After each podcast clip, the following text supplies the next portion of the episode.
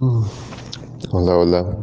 Son las cuatro y media de la mañana y me levanté a partir de una palabra que siento que vino y me hizo despertar. Y la, la palabra que siento que, que vino fue vas a volver para hacer, vas a volver para esconder tu lámpara. Esa, esa fue la, la palabra, fue como un sueño en donde estaba un amigo, estaba predicando en un altar y decía así todo, todo llorando, todo gritando, con tanta emoción, decía, vas a volver para esconder tu lámpara. Y fue, fue fue como impactante, fue como encaradora esa pregunta. Ahora que, que la pienso. Y bueno, no quería desaprovechar de, de, de, compartir ese pensamiento que está fresco, de compartir esa, esa pregunta ahora. Que, que hace tiempo que no tenía así como una, una frase, una palabra que me levante o que, o que me confronte o que me haga pensar. Justamente ayer estaba en la iglesia, estaba en el culto y, y sentía como, como Dios estaba en ese lugar.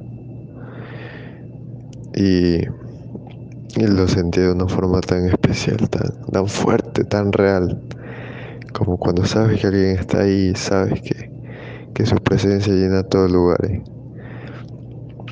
Pero, pero por lo general cuando siento eso, toda la iglesia también lo siente y es algo evidente, es algo palpable. Pero me llamó la atención de que solo, solo yo podía sentirlo así tan fuerte y no las otras personas parecían que, que no, no lo percibían.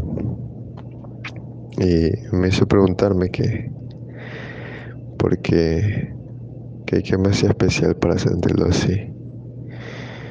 Porque las otras personas no lo sentían así, los otros jóvenes no lo sentían así. Y por lo general cuando, cuando yo lo sentía era porque era demasiado fuerte como para ignorarlo, pero, pero ahora lo sentía tan fuerte y las otras personas parecían que parece que, que no, no, no lo sentía. Y me hizo preguntarme muchas cosas como que me hace especial para, para sentir así algo tan sublime, algo tan, tan, tan especial, que me hace diferente para sentirlo así, tan fuerte, tan real. También quería que, que las otras personas también lo sintieran, los otros, los otros jóvenes con los que estaba rodeado, también sintieran eso pero, pero solo yo, solo yo sentía así, solo yo sentía eso.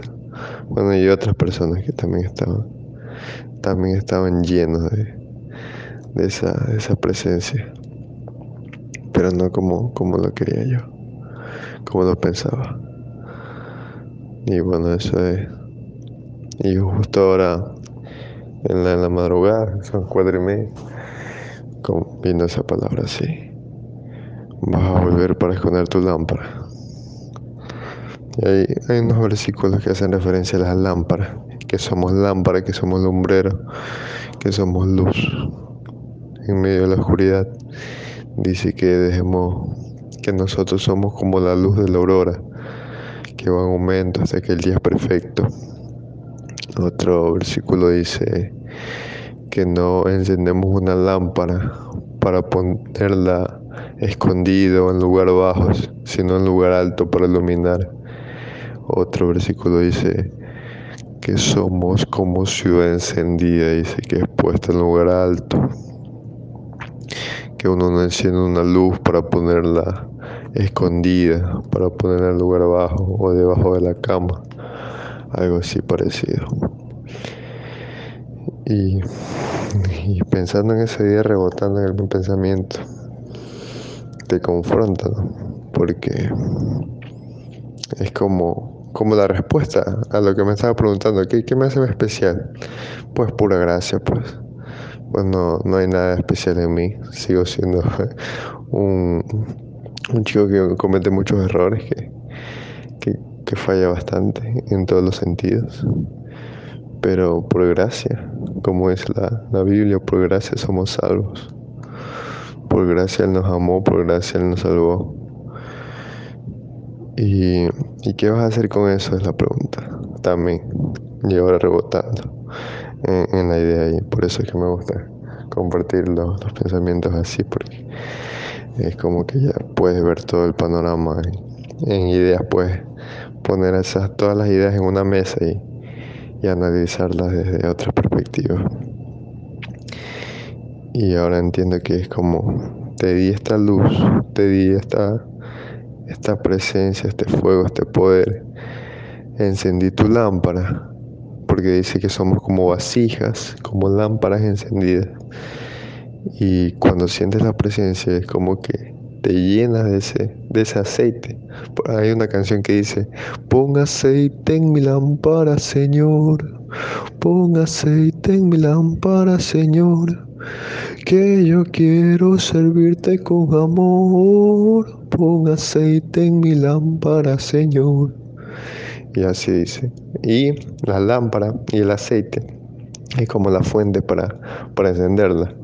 El aceite de la lámpara es necesario para mantenerla encendida y sin aceite la lámpara se apaga. Son esas lámparas de, esos tiempos antiguos, ¿no? Que necesitaban aceite para mantenerse encendidas. Y, y, ahora también recuerdo una conversación que tuve con un amigo de la iglesia justo después de, del servicio, que me decía que estar lleno o sea, cuando sientes esa presencia de Dios, es como que te llenas de ese, ese poder, de ese aceite, como que llenas tu lámpara y rebosas de, de esa sensación y te conectas y dice que eso, eso es como un semáforo. Tú sabes cuando estás en verde, tú sabes cuando estás lleno, cuando puedes seguir cuando te sientes con ese poder para continuar. Ah, pero hay otros colores. Está el amarillo, que sabes que estás en peligro, que, que, que ten cuidado, que mira cómo vas, mira cómo vas a pasar, mira cómo vas a cruzar. Y el otro está en rojo, donde tu vida se paraliza y no puedes seguir y no avanzas y por más que quieras avanzar, estás corriendo más peligro y te expones más que, que si estuvieran verde o, si quieren amarillo. Y dice que rojo es cuando estás estancado, paralizado, cuando sientes que nada te sale, que no puedes avanzar. Y, y vaya que si he sentido esos momentos en los que por más esfuerzos que haces, por más cosas que quieres emprender o hacer, tu vida parece estancada y, paralizada. Y ahora me doy cuenta que es cuando falta, cuando falta esa pieza esencial, ese fundamento, esa base, esa esencia, ese aceite, ese fuego, esa luz en tu vida, esa gracia, la que no permite que, que avances, que, que tu vida tenga sentido, que tenga esa llenura. Y eso, eso es como la unión de todos los pensamientos y las ideas que tuve, que tuve anoche y como la conclusión que tengo esta mañana, que puede que se alargue el pensamiento. Incluso se me dio ayer como una idea de, de qué hacer para compartir más estos mensajes bonitos. Estaba pensando en hacer entrevistas con algunos amigos acerca de, todas sus experiencias, sus experiencias en Dios, sus experiencias sobrenaturales, sus experiencias de milagros, experiencias que, casi no se cuentan, que, que, que pareciera que solo están en, en las películas o en, o en o en experiencias de vida de personajes resaltantes, de grandes predicadores o grandes servidores o, grandes personas de Dios, grandes personas que, han servido toda su vida, que, que, los ves de lejos y sabes que, que tienen algo. Pero también hay, hay milagros en personas que, que incluso están ahora apartadas de Dios, que están alejadas de Dios. Y que uno dice, wow, Dios hizo eso en ti. Ahora me acuerdo de un amigo que, un, un jefe, un, un, compañero, un hermano que, que, con el que trabajaba, trabajaba limpiando piscinas. Y él me contaba que Jesús lo había, que Dios lo había sanado de, de unos tornillos que tenía y que le dolía mucho la pierna y que no anda llorando ya dejó de, dolerle. Y, fueron al siguiente día y ya no tenía los tornillos que, tenía la pierna y, fue un milagro. Y no era y yo nunca pensé que ese, ese amigo, ese hermano tuviera una experiencia tan wow, un milagro en su vida, porque lo veía ahí tranquilito que iba, se sentaba, escuchaba el mensaje. No era de esos, de esos hermanos que, que, que hablaban mucho, que compartían mucho, que, ay, que, que, parecía que rebosaban de, de versículos. Simplemente un hermano que, que había experimentado el poder de Dios y, se la pasaba hablando de eso cuando, cuando yo compartía un, momentos más cercanos con él. Y, ahora me acuerdo que, que en la ciudadela donde limpiábamos piscinas, cuando tenía la oportunidad de, hablar con alguien, de hablar con un dueño de casa, un dueño de piscina, él hacía mención a Jesús me sanó, ¿sabes? Yo tenía unos clavos y, y ahora recuerdo que, la mayoría de las conversaciones él metía ese tema. Y wow. Ahora me acuerdo de eso, de, cómo compartía su, su, milagro. No precisamente en la iglesia, no, no precisamente lo escuché. Es su milagro en la iglesia que, que le contaba a los otros hermanos, sino él lo compartía en, en las calles, con, con personas, con amigos, no necesariamente tenía que estar en la iglesia para, para compartir su testimonio, sino que lo compartía ahí. Y eso es más poderoso porque son las personas que no conocen a Dios, que no han visto sus milagros, que no han visto sus poderes, su poder, que, necesitan escuchar eso más que una persona que, está en la iglesia o, que ha crecido leyendo la palabra de Dios. Ni eso, con, con, los milagros, ¿ah? eh, había perdido el hilo de la idea y era que, quería que se me dio esa idea de, hacer entrevistas a, las personas, a los amigos que tengo, que son cristianos. Estoy seguro que han experimentado eso, esos milagros. ¿eh? Y, y, esa idea también surge de una vez que estaba conversando con un amigo y le decía, un amigo muy cercano, por cierto, que, que le llamo Gigi y que es un servidor de la iglesia también. Y, ni por medio de él pude conocer la palabra de Dios, esa sabiduría tan grande. Le decía hace tiempo, le decía que mi vida parecía tener pocas experiencias y que comparaba mi vida con la de otros, otros jóvenes y parecía que, que yo no había vivido eso, esas historias relevantes que, que da tanto gusto escuchar. Esas historias que uno se reúne y, dice, wow, ¿qué pasó eso? Y todo, wow, sí, yo estaba así, así. Y que, y que puedes reunir a un grupo de personas y contarles eso y se vive la experiencia. Y es algo digno de compartir.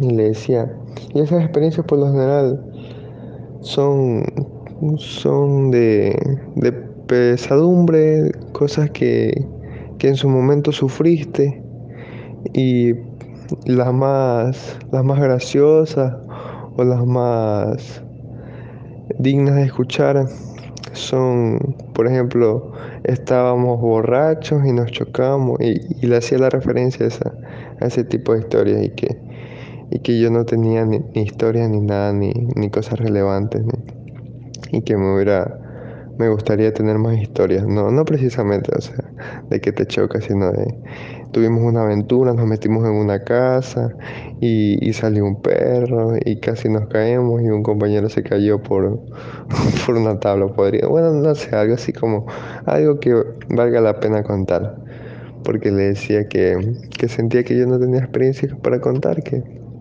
a veces me sentía en los grupos y no, no tenía algo así como para para hacer reír al grupo, para, para compartir una historia. Porque me gusta compartir historias, me gusta escuchar historias también. Pero que, yo no tenía esas experiencias. Y él me dijo, ¿qué clases de experiencias quieres tener tú? Dice, yo tampoco tengo esas, esas experiencias que, wow, que, que nos fuimos en una carretera y que terminamos a medianoche perdidos. Pero dice, pero yo sí tengo experiencias en Dios. Y, me acordé de esto porque ayer hizo otra vez esa referencia a esas experiencias que tuvo. Y una experiencia que me contó fue que decía que él estaba en su casa y su tío comenzó a convulsionar y se puso pálido y cayó en el piso del baño, dice. Llegó hasta el baño, dice, y, y ahí cayó en el piso y que estaba convulsionando y que no podía hablar y se estaba asfixiando. Y entonces invocaron, dice, el nombre de Dios. Y, en el momento se incorporó otra vez, escupió lo que, lo que le estaba obstruyendo la garganta, dice, porque ya estaba a punto de, desmayarse, dice, ya estaba pálido, morado, y ya parecía que, iba a perder la conciencia. Pero dice que invocaron el nombre de Dios y, y, en el momento se paró, escupió lo que, lo que le destruía la garganta. Y lo primero que dijo es, gloria a Dios, gloria a Dios. Y comenzó a, alabar el nombre de Dios. Y, y, él me contó otras experiencias con de una tía así mismo que, que se sentía pálida, que se sentía mal. Y, y, así me contaba las experiencias que había tenido, pero no, no precisamente de, de malestar, de que hayan terminado mal, sino experiencias que te dicen, wow, yo también quiero tener ese tipo de, de sucesos en mi vida donde pueda ver la mano de Dios, donde pueda sentir lo real así en mi vida. Y me hizo cuestionar qué clase de experiencias quieres, quieres tener en tu vida, qué clase de sucesos quieres que pasen. Y ahí me contó también de experiencias que él también le habían contado, pero que por lo general cuando contaban ese tipo de experiencias, ah, una, una de esas, o sea, lo que siempre se cuenta ah, en confianza y entre amigos es como de relaciones amorosas, porque es como lo más relevante, lo, lo que más se vincula entre las personas, lo que todos hemos experimentado pero tiene sus toques de drama, de, desilusión, de desamor, sus toques relevantes, su punto de clímax y, todo. Una historia de amor, una historia de desamor de relaciones. Y, y me contaba que un amigo de él también le había contado ese tipo de historias, pero no con, con el gusto de, ah, sí, te cuento mi historia y todo eso, sino con el deseo de que mi amigo Gigi no viva esas experiencias. Y ahí me decía que su otro amigo le, le decía, le contaba que te cuento esto, dice, para que tú no vivas estas, estas experiencias o estas, estas malas decisiones o estos malos tragos. Y era de un amigo que tenía, que tenía su mujer y, experimentaba con otras mujeres y se escapaba y ese tipo de cosas que, que, en, su momento suenan como uy, uy, se escapa y uy, esas experiencias, uy, en el carro. Pero al final de todo, el mensaje del amigo de Gigi era que ojalá no hubiera pasado por eso, porque lastimó a su familia, lastimó la confianza que tenía con, su esposa y, y que al final se arrepiente de haber hecho eso, de que no le dejó nada, que hubiera preferido evitar ese tipo de, cosas ahora que, ya, que ya la cuenta. Y que lo único por lo que lo cuenta no es por gusto, no es por eh, la buena experiencia de contar una historia, sino porque ojalá que, la historia de él le sirva para que ella no cometa ese tipo de cosas. Y, y wow, todavía sigo, sigo recordando esa conversación que, que me confrontó también, que me hizo preguntar qué tipo de historias quieres tener en tu vida. Ahí, y ahora que ya estás escuchando eso, también te pregunto a ti, ¿qué tipo de historias y con qué quieres llenar tu vida? La historia de tu vida. ¿Qué quieres poner en tu vida que después vas a contar? Vas a poder contar o vas a poder decir que tú viviste o que tú experimentaste o en qué entornos quieres que se desarrollen esas historias, esa vida. Porque yo estaba pensando en, historias que podía contar en, entornos, en un bar, en, una salida con, amigos del trabajo o, ese tipo de cosas. Pero no estaba pensando en historias que realmente valgan la pena, realmente valgan la pena ser escuchadas. Realmente puedas entregar tu tiempo a gusto y saber que te llevaste un mensaje importante saber que te llevaste una palabra que puede marcar el resto de tu vida si la tomas de, la mejor manera. Así como, como la conversación que tuve con Gigi y las experiencias que me contaba. Realmente me sigue marcando y eh, cuando me acuerdo me sigo preguntando qué tipo de experiencias vas a tener en tu vida, quieres tener en tu vida, quieres experimentar, quieres vivir.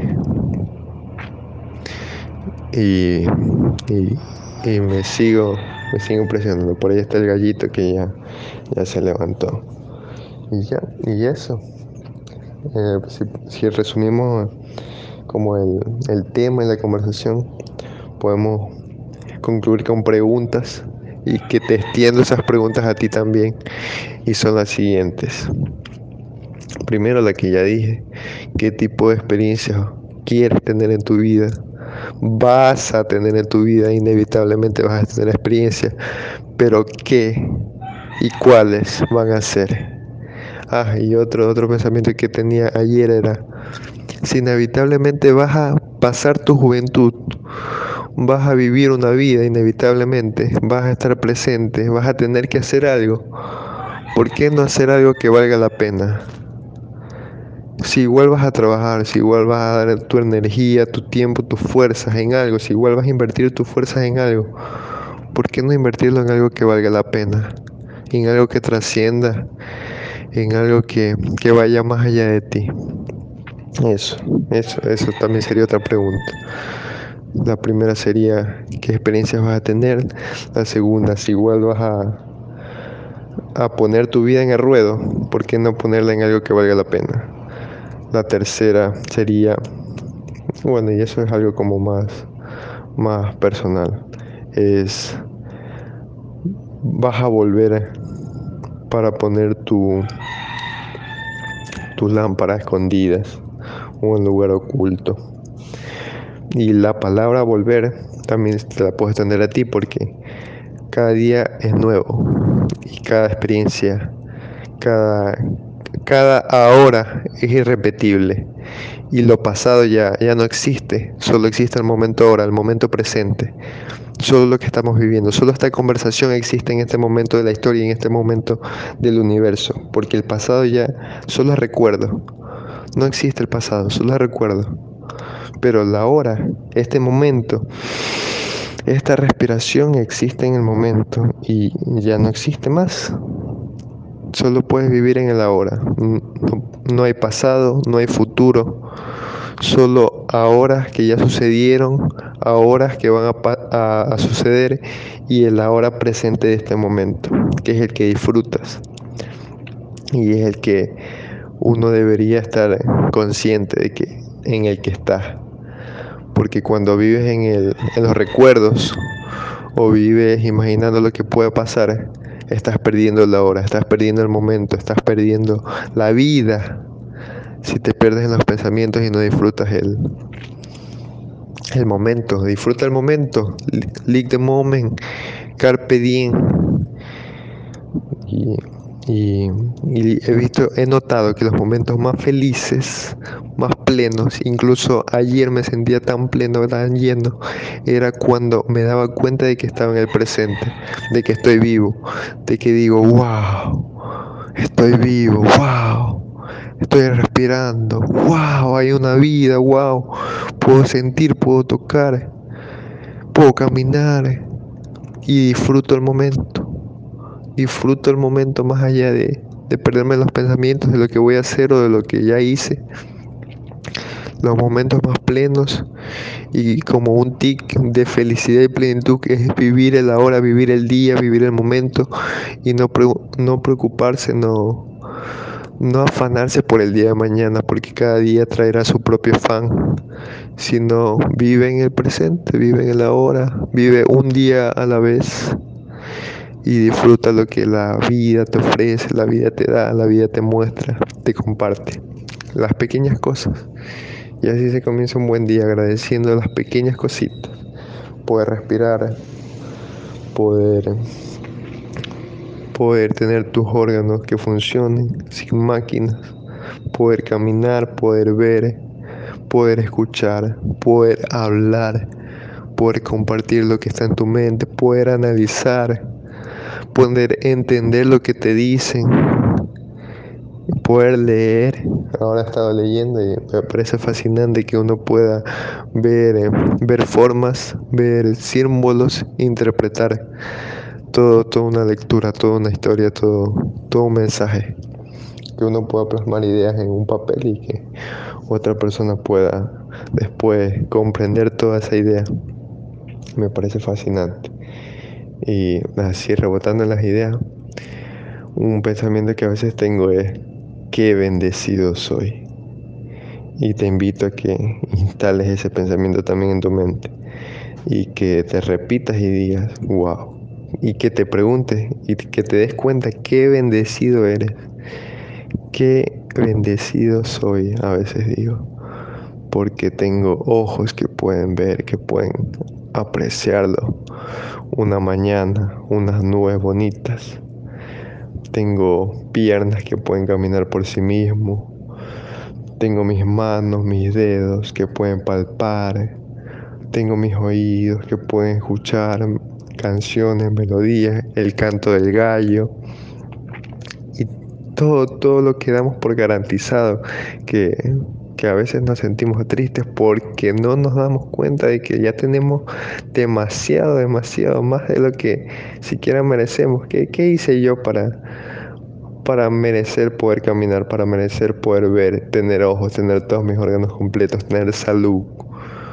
Nada, solo nací y ya. Y tú también tienes mucho de que agradecer, más de, más de lo que se puede decir, más de lo que te puedes acordar incluso. Y eso, y ya se extendió bastante, bastante el audio, bastante la historia. Y, me alegra poder compartirlo de esta manera. Tal vez llegue a más personas. Espero que así sea. Que, que cale, que marque, que resuene en la mente de, las personas que lo lleguen a escuchar. Y gracias, muchas gracias por, por compartir esto, este tiempo conmigo, este momento, por, por tu tiempo, por tu atención, por tu presencia en este, en este ahora y por permitirme compartir esta idea contigo, por, por darme la atención necesaria para para poder escucharla.